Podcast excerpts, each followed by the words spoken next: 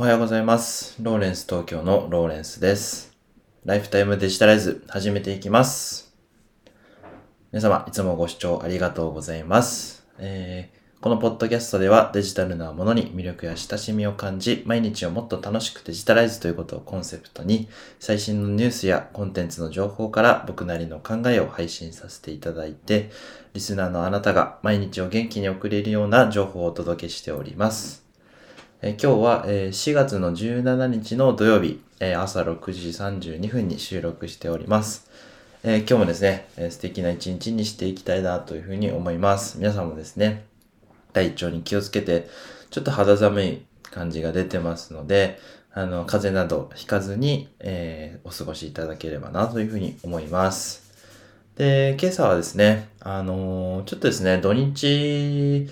え収録、金曜日ですね、あ、昨日か、昨日収録ができなくて、で、土日もですね、ちょっと忙しくて、あの放送ができないということで、あのちょっと慌てて 収録をさせていただいております。えーっと、今日お話しする話題は、あのちょっと SNS のね、話題がありましたので、ビジネスインサイダーから、えーご紹介したいと思います。えーインスタグラムが、えーいいねの、えー非表示を、あのーテストしてますよっていうようなことを、えー取り上げたいなというふうに思います。あの、いいねの非表示ですね。あのー昔から2019年ぐらいからですね、テストしてたらしいんですけど、これからですね、その、いいねの、えー表示をするかしないかっていうのを選択できる機能を入れるっていうような、あの、折衷案をですね、あの、導入するようとしているっていうようなニュース記事になってます。でどうしてね、選択制にするのかとか、まあ、そもそもいいねの数とか、あの、なんでそんな話題にしてんのっていうことを、あの、少し深掘りしてお話ししたいと思います。で、早速ですね、結論としましては、そのインスタグラムの、そのいいねを表示するっていうことに対して、まあ、少なからずですね、プレッシャーを感じたりするっていう人も、あの、いるということで、あの、様々な相談が、えー、まあ、Facebook、運営元の会社の方に来てるわけなんですよね。かといって、まあ、あの、有名人とかインフルエンサーの方からすると、まあ、重要な、こう、自分のコンテンツに、が有益であるという重要な数字としてのあの指標になったりするものなので、これはですね、あの、反対派の意見なんですよね。つまり、いいねを表示してほしいというような意見になってます。で、まあ、いろいろなプラットフォームで、このいいねの数とかっていうのは、えー、まあ、カウントするしないっていうのは、あの、検討されてきたわけなんですけど、まあ、ここに来て、まあ、最終的に折衷案を、あの、組み込むというですね、あの、案に至っているらしくて、今、テストをし始めたというようなことでした。で、今後ですね、いいねというものが、えーどんな風に扱われていくのかっていうのは少し見えないとこもあるんですが、えー例えばですね、あの、SNS の,、まあ、の音声化、音声 SNS 化っていうものを考えていくと、そのクラブハウスから始まったものですね。ということを考えると、やっぱりそのインスタでの、えー例えば、まあ、その影響力の、まあ、一つのあり方としていいねの数っていうものを、あのーえーまあ、見た人の、まあ、その権威性にもつながったりもするし、あとはその、何かいいねとか、そういうリアクションに応じて、あの、まあ、お金のマズマネタイズができたり、まあ、その SNS としての集客力の、えー向上につながったりっていうのを、え考えられるので、あの非常にですね、そのいいねというものの、あんまり侮ってはいけないというか、SNS のね、あの重要な指標になっていくのかなというふうに思っております。少しですね、記事の文面を紹介すると、えっ、と、インスタグラムはカナダ、オーストラリア、日本など7カ国のユーザーを対象としたテストを通じて、2019年に初めていいねを非表示にすることを検討したと。親会社である Facebook の広告担当者によると、これはいいね非表示が投稿者のプレッシャーを多少なりとも軽減できるかどうかを確認するために行われた。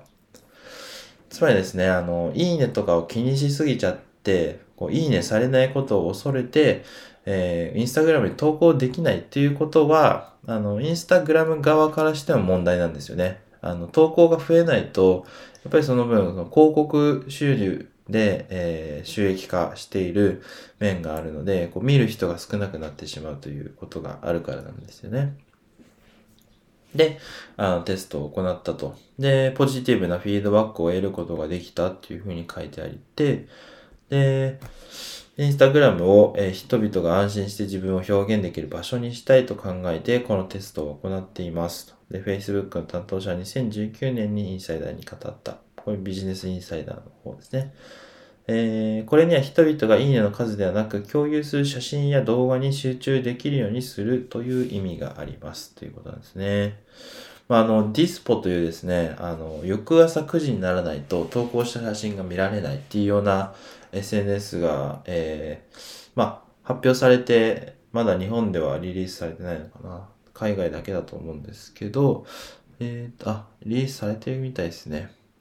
で、その投稿することに対する、まあ、ハードルみたいなものを、そのディスポっていうものは、あの、解決したんですね。つまりその加工することもできなくて、翌朝9時に見られるっていうような写真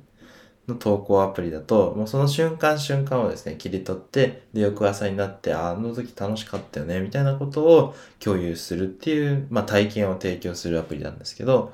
まあ、インスタグラムも即時的に、まあ、投稿した写真を見られるんですが、そのインスタ映えという言葉があった通り、あの、デコレーションして、まあ、こう飾って、普段の自分以外のものを見せなきゃいけないというですね、あの、感情をこう、すごく抱かせてしまわれていた状況があったと。で、投稿するハードルがですね、その気、気楽に投稿するものから、こう、ゴリゴリに飾って投稿することが、あの、いい投稿であるというような、まあ、風潮があったわけなんですね。まあ、それに起因して、えー、このいいね数を得られないことに対する恐れみたいなものを感じてしまうので、まあ、投稿することが減ってしまうっていうことがあったんですよね。まあ、それを解決するための方法でしたということなんですよね。まあ、インフルエンサーとしてはですね、あんまり賛成できない話かなと思うんですが、これがもしかすると、その、なんだろう。例えば、えー、いいね数が、えー、表示できるのと表示しないのを選択できるようになれば、まあ、どちらの人に対してもですね、えっ、ー、と、まあ、より良い環境を提供できるのではないかという、まあ、SNS の、えー、改善策のお話でございました。で、SNS で大体どっかの、どっかの SNS の媒体が、えー、始めると、まあ、他の媒体もですね、追随して、あの、機能を拡充していくというのが、